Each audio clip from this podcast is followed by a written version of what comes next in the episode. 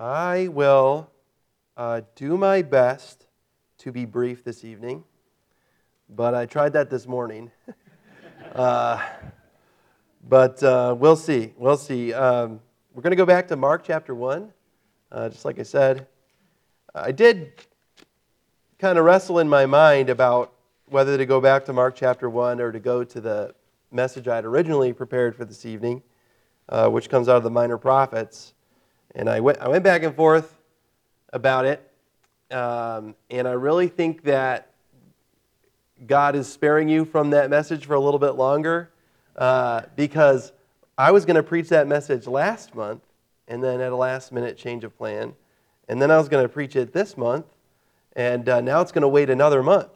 And we'll see about next month. I don't know. But eventually we'll get back into the minor prophets uh, to a passage that has been a sincere challenge to me and I've been thinking about for a long time. But we're going to go back to Mark chapter 1. Uh, I think most of you are probably here this morning, but I'll kind of try to bring you back up to speed about where we're at in this chapter. We talked for quite a while about verse 1, which is Mark's description of who Jesus is and his gospel announcement of this new king who would change everything. And then we began to talk about the ministry of John the Baptist. John the Baptist was prophesied in the Old Testament that he would come and be the herald, the final prophet, to announce the coming of Messiah. And this final prophet, uh, his method of reaching people with the message of Messiah is almost here, was baptism, which is why we call him John the Baptizer or John the Baptist. And John's baptism was different from believers' baptism. It was not a baptism unto Christ, it was a baptism uh, looking forward to the coming Messiah. And those followers of John who would become followers of Jesus would be baptized again in believers' baptism, uh, representing the, the death, burial, and resurrection of Christ. We talked about the fact that John's baptism was a baptism of repentance. If you came to John to be baptized, the prerequisite for that baptism was you needed to acknowledge that you were a sinner, that your keeping of the law was not enough, and that you needed Messiah. Which sounds very close to the New Testament understanding of salvation. It's really uh, half of that whole picture of new, the New Testament salvation that is offered through repentance and faith in the finished work of Jesus Christ. We talked at length this morning about the meaning of the word gospel, its meaning in Greek, uh, Greco Roman society, its meaning in Jewish culture. We talked for at length about the meaning of the word Christ and the fact that Mark chooses to uh, ascribe this title to Jesus. Of course, Jesus uh, professed himself to be the Christ, and we're going to see in Mark's gospel that there are multiple people, including some you might not expect, who profess that Jesus is the Son of God or Jesus is the Christ. We did talk also about that title, the Son of God, and the fact that when we talk about Jesus being the Son of God, we're identifying him as deity. He is very God himself. And we're going to see that again in this passage in just a moment. As we uh, talked about John, we got um, just about through verse 5. So let's read those first five verses and refresh ourselves, and then we'll talk a little bit about verse 6 and its meaning. Mark chapter 1, verse 1 says, The beginning of the gospel of Jesus Christ, the Son of God. As it is written in the prophets, Behold, I send my messenger before thy face, which shall prepare thy way before thee. The voice of one crying in the wilderness, Prepare ye the way of the Lord make his paths straight. This proclamation, we'll pause just for a second. This proclamation of John, you probably understand it, but it's the proclamation of a herald who would come before a king and clear the street for the king's passing.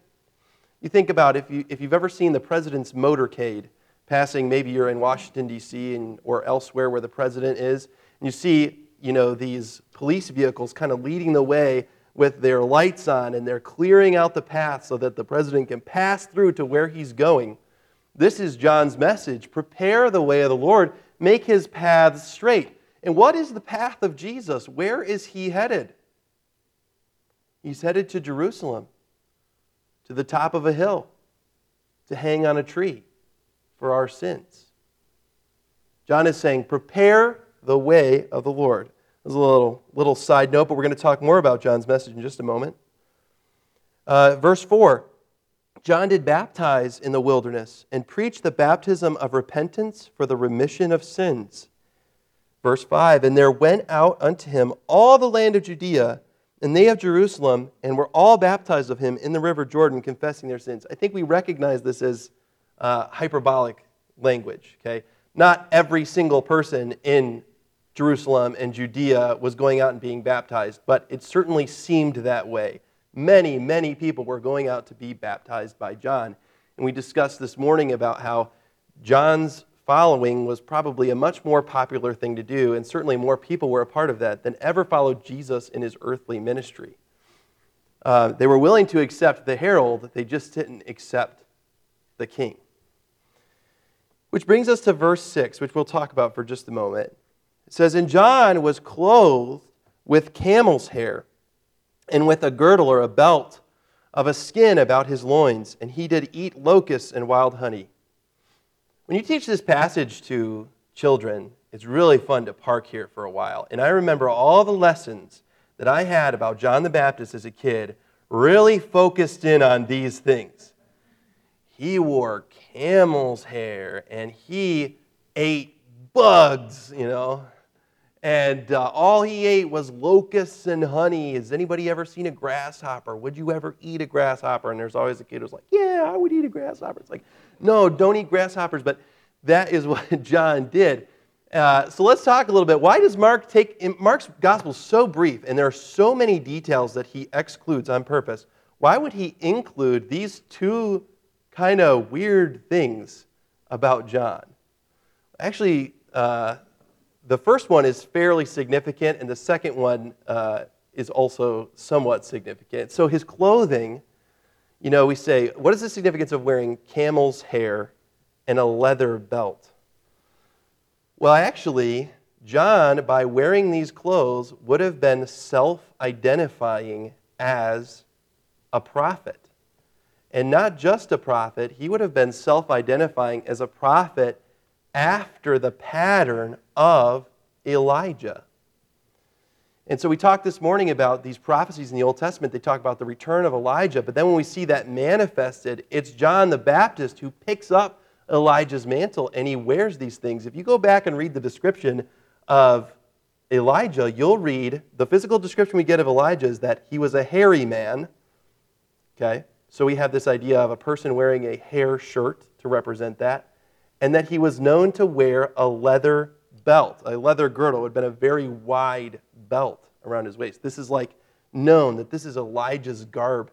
And so John uh, knows that he is sent of God. He knows that he's a prophet, so he's wearing the prophet's garb. And actually, we get a warning in the Old Testament, and we won't take the time to go there, but about bewaring a person who would come in hairy garment and a leather belt, who would be a false prophet because apparently there were a lot of false prophets who would wear Eli- what we call Elijah's garb, and they would say that they were prophets, but they would bring a false prophecy, and the people would test them as prophets and find them to be false prophets and stone them to death. So this is a common thing, but it is significant. And Marcus pointed out, John knew that he was a messenger from God, and he knew that he was a prophet after the form of Elijah. And people will later in Mark ask John, Are you Elijah? And he'll tell them no. And then they ask Jesus, is that Elijah? And Jesus says, Yes. And basically, the, the contradiction is I don't know if John understood that he was fulfilling the prophecy uh, in the Old Testament about the return of Elijah. That's for free. So, what about his diet? Why is he eating locusts and wild honey? Um, this actually would not have been uncommon. If you were a Jewish person who lived in the desert, just about the only uh, kosher food that you could have scavenged for sustenance in the desert would have been locusts and honey. So if you were in the desert and you had nothing, you had no money, you couldn't go into a local market and buy anything, you're a sojourner, you live out there, and you were Jewish, this is pretty much what you would have lived on. So what Mark is telling us when he tells us that John's diet was locusts and wild honey was that he wasn't a man of means. He certainly wasn't in it for the money. He was humble. he was humble and he was living uh, by God's provision day by day. And then in verse 7, we get another uh, indication of what it was that John was preaching to people in the wilderness. Uh, it says, And preached, saying, There cometh one mightier than I after me, the latchet of whose shoes I am not worthy to stoop down and unloose. John's mission was clear. He was the herald of the Messiah. Now, we know that John already knew Jesus. In fact, John the Baptist and Jesus are relatives, possibly cousins. There is discussion about what the word means that discusses the blood relation of Jesus to John the Baptist, but they were relatives in some way, and they knew each other from childhood. Their moms were friends. So, John the Baptist knows that Jesus is going to come on the scene, but he also knows that Jesus' public ministry hasn't started yet. So he's speaking in general terms that there is one, I'll introduce you to him in a little while, but there is one that cometh after me, and I am not worthy to untie his shoes. Which is actually a significant statement. Uh, let me tell you something about uh, the olden days, okay? People wore sandals, basically, essentially. Leather sandals was the footwear of the day and walking around in the dirt and in the streets and all that in the same paths where animals walked. I won't draw any more of that picture, but people's feet at the end of the day would have been gross. And some of us are already grossed out by clean feet, okay? And so at the end of the day, someone needed to take off the master's shoes. If you were a person of importance who had servants, someone needed to take off the master's shoes and clean their feet. And we see this again later when Jesus washes the disciples' feet, and we know the significance of that.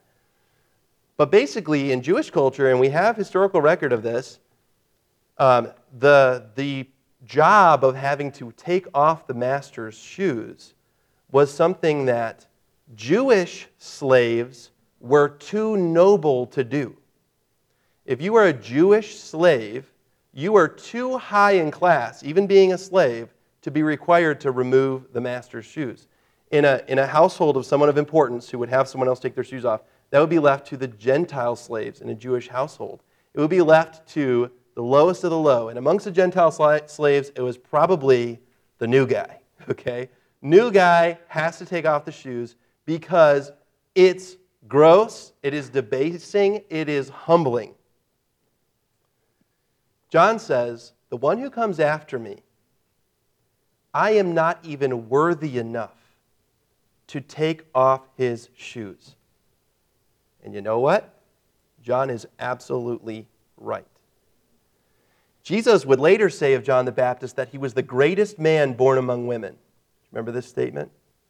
If the greatest man born among women is not worthy to take off the master's shoes, where does that leave us?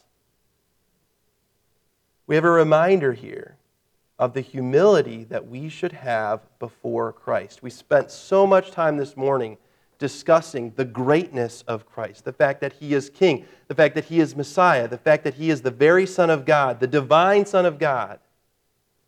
And what we should do when we see Christ so great and so high is what we call a high Christology. When we see Christ in this light, we should see what we are in comparison. If Christ truly is this much greater than I, I need to reverence him. I need to obey him. I need to heed him. And the other thing that dwelling on the greatness of Christ in my own lowly estate should do for me is it should make me wonder at God's love for me. Who am I that Jesus should love me. We talk about biblical love, it's preferring the needs of someone else before yourself.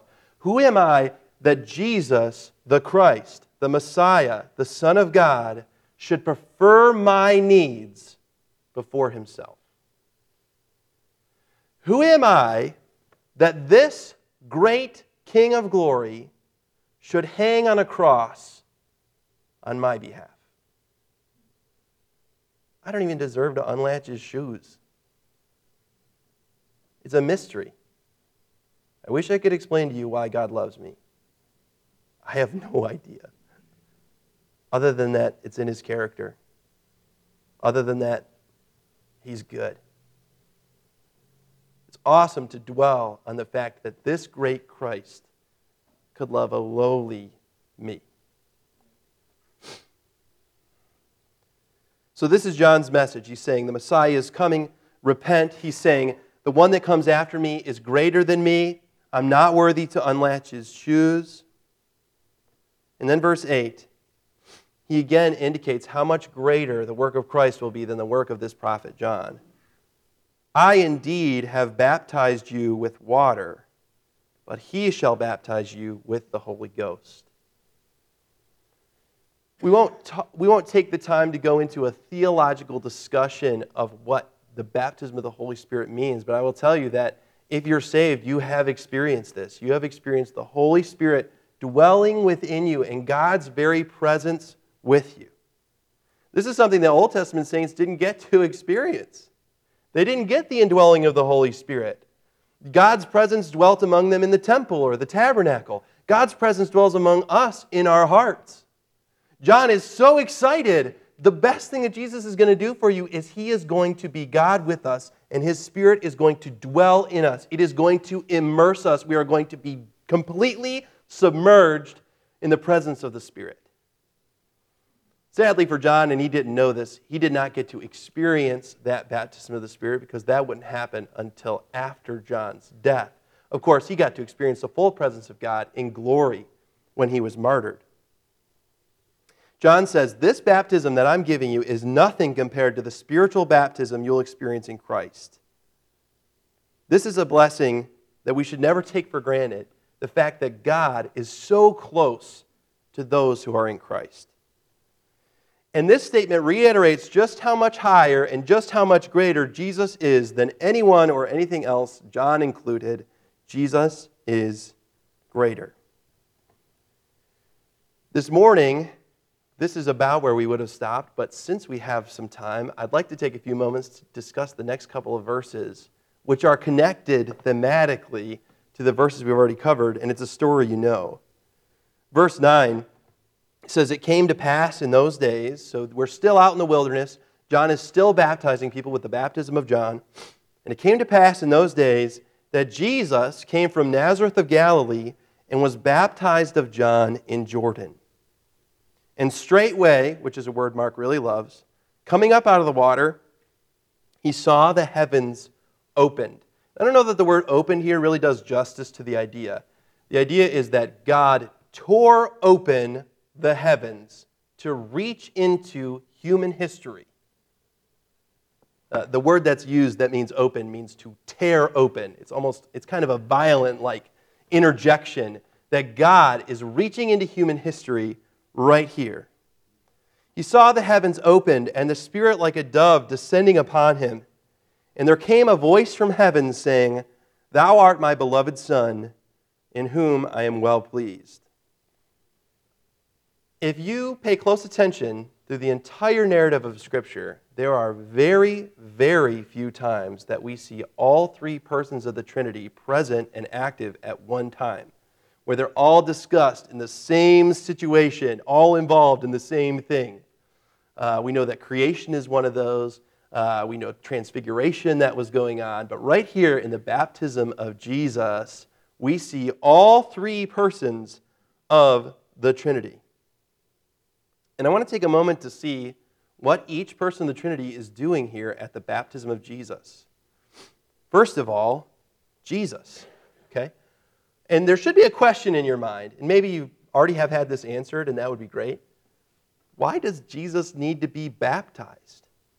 If this baptism, if John's baptism is a baptism of repentance and remission of sin, and Jesus is the sinless Son of God, why should Jesus be baptized? And I will tell you that this is a much deeper theological discussion than you might expect. And there are a lot of reasons that people put out that we just really can't be sure about, but I'll tell you uh, the reasons that we are quite sure about. First of all, Jesus was baptized to associate himself with the sinful people who needed remission of sin. Not that he was sinful in himself, but a picture that Jesus would take the sin of all those coming down and confessing their sin on himself at the cross one day. It's very interesting if you take uh, verse 9, which discusses Jesus coming down from Nazareth and being baptized, and you compare it with um, verse uh, 5, which discusses all the people of Jerusalem coming down to be baptized. The sentence structure is almost identical. And we're seeing a parallel.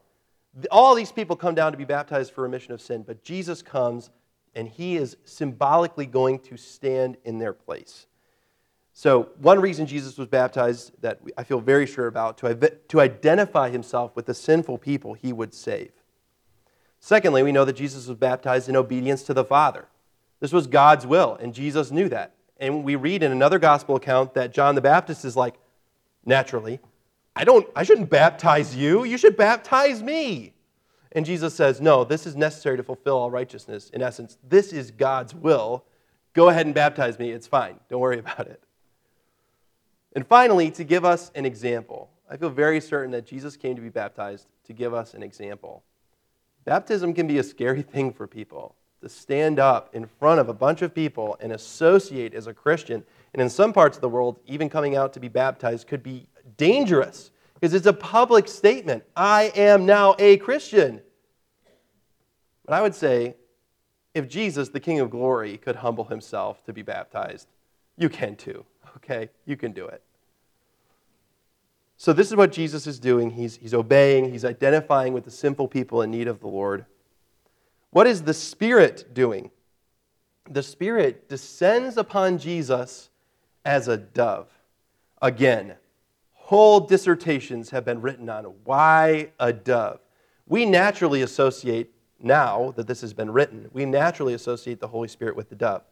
Why is the Holy Spirit a dove? And there are a lot of um, good guesses. Probably the best one is that uh, this is reminiscent of the Spirit moving upon the face of the water at creation, and it's, it's an identification of the Spirit as the one who is able to make a new creation in us.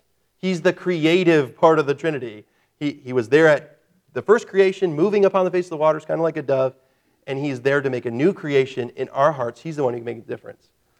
And uh, it's, it's, it's understood that the Holy Spirit here is empowering Christ to have the authority to baptize in the Spirit something that he does for each person who comes to him for salvation. So this is the Holy Spirit descending upon Jesus, indicating to all of us that Jesus has the power not just to save, but to give the Spirit. Finally, we have God the Father. And this is probably the point of this whole discussion of Jesus' baptism, is what God the Father is doing. God the Father is speaking. He appears as a voice from heaven. And he says two things about Jesus.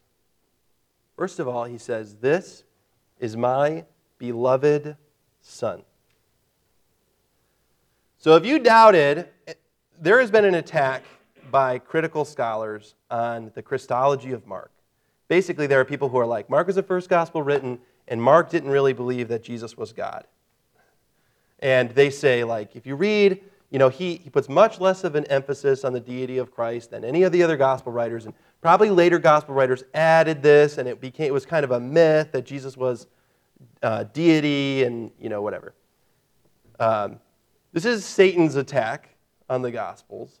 But the fact of the matter is that this is the third time from the third figure within the first chapter of Mark that we see that Jesus Christ is the divine Son of God. We'll come back to that idea in just a minute. He says, This is my beloved Son. This, this word, beloved Son, indicates that there's a special relationship that the Father has with Jesus that no one else can share with God.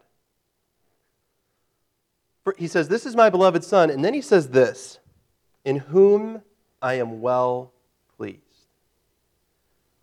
God was pleased with Christ because Christ submitted himself to the will of the Father. He was acting in obedience to the Father. He is our example in this way.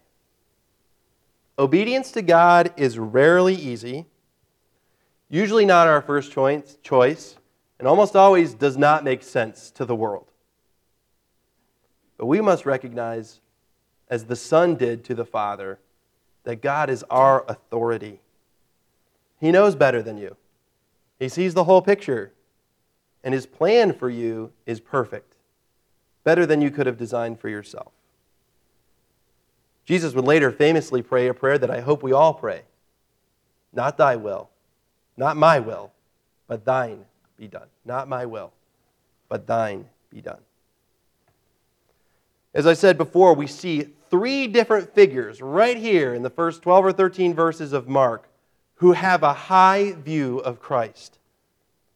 Mark had a high view of, view of Jesus. He called him the Christ, he called him the Son of God. He referred to him as the coming king who had a gospel.